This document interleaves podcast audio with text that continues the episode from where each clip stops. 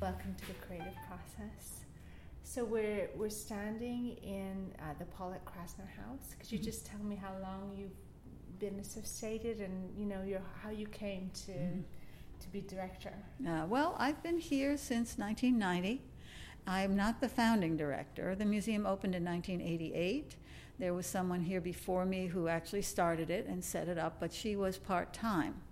And as far as I'm concerned, she did an excellent job, but she didn't want to take it as a full time job. So I was the curator of the local museum, Guild Hall, at the time, and I knew Meg Perlman, who was my predecessor and who uh, was uh, really responsible for getting the place up and running. And then when she decided to leave, I applied for the job.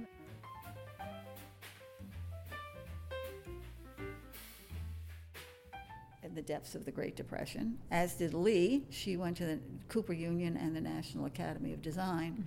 And uh, fortunately for them, the WPA came along, the Federal Oh, Art Project. So important to many Oh artists. in my that gosh, period. the whole yeah. generation was saved from starvation practically. But the, the great thing about it, in addition to them being able to earn a living wage, they were free from commercial pressure. So they were able to develop artistically without having to worry about marketing their work. So they didn't need dealers, they didn't Yeah. need collectors, they didn't need critics. They had And- Uncle Sam, and that's yeah, it's no, it's great. It puts you in touch with you know. I think that it's a distraction for many, a necessity of a distraction Mhm. of thinking about the commercial. Who's going to buy this? What is Yes. this? And the, so much about being an artist is just be, being able to work on a daily basis. It's like a Mhm, repertoire, mhm. and you have your community, and that is so nourishing. And so to have that free from worry. Yes. Well, you know, that's so important to an artist development. In her will. Lee made provision to set up a foundation to give grants to artists. it's very generous. It's still going. Yes. How many years? Oh, 30 so some years 35 years. And, Yeah. well, we call it Lee's private WPA. yeah, because that's, exactly what it's intended to do is to Mhm. give artists time to do their work without worrying about the money Mhm.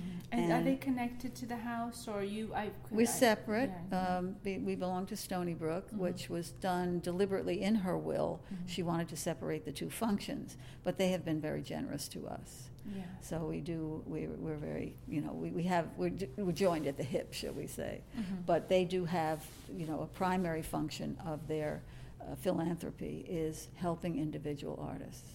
It's, it's so lovely when artists do that. I'm Well, the whole thing about the creative process is that it takes time.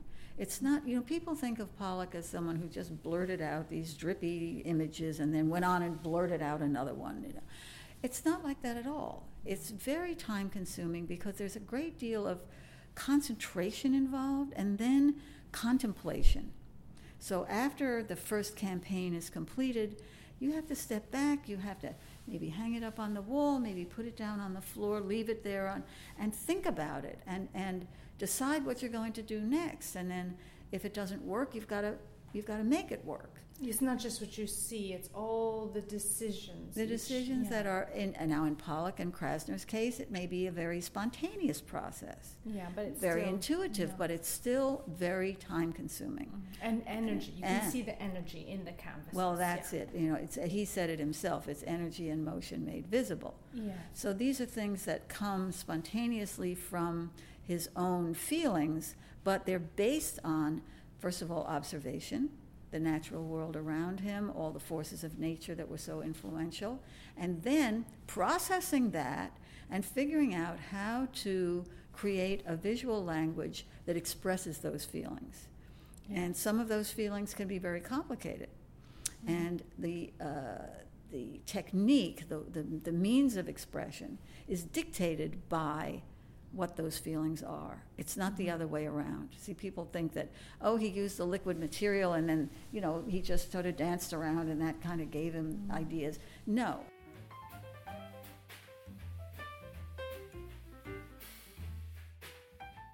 And that's the thing. It's interesting. Is he he did get into the paintings, and Mhm. I think that that's how we we can get into them. That we enter them.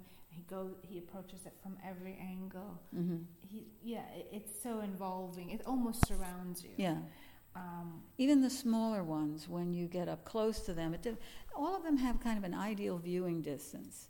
Some of them, you really want to step back from them and contemplate them, and then others really draw you in. And even ones that are only medium sized to sort of borderline, well, for example, there's one that's just been conserved at the Los Angeles County Museum. Um, oh, sorry, LA MoCA. Yeah. It's this one, number one, 1949. And it's not huge, but Mm. it's just for me the right size because it's not overwhelming, but it's big enough that as you get close to it, it begins to expand out, you know, in your line of vision. And it's just got a lot going on in it too. It's very colorful. Uh, we didn't really speak about. I'm thinking of the women. uh, Mhm. Women are important in his life. oh, his much so. mother. Mhm.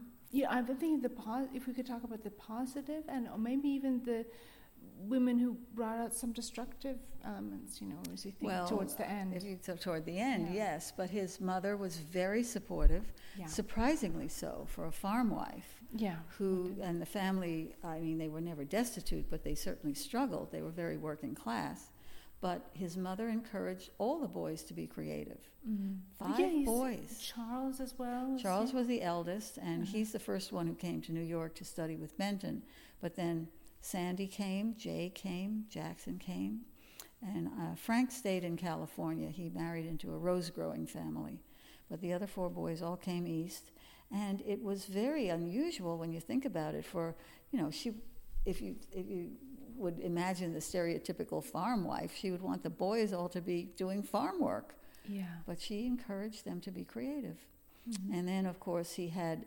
a couple of female psychiatrists who helped Mhm. him very much and lee of course peggy betty parsons they Mhm. were all they believed in him and they took a chance on him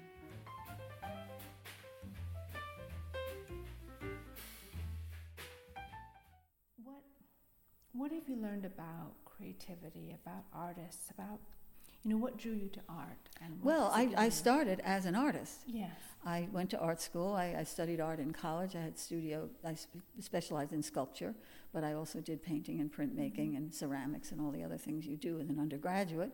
Then I went on for graduate work in sculpture at the Brooklyn Museum Art School and at Hornsey College of Art in London. And uh, I met my husband at the Brooklyn Museum. and he, we married in '67, and then I went to uh, live in England for a while and practice as a sculptor. So I did have a background of my own creative expression. And when I started studying the WPA, which was my scholarly specialty, I went back to graduate school to do that.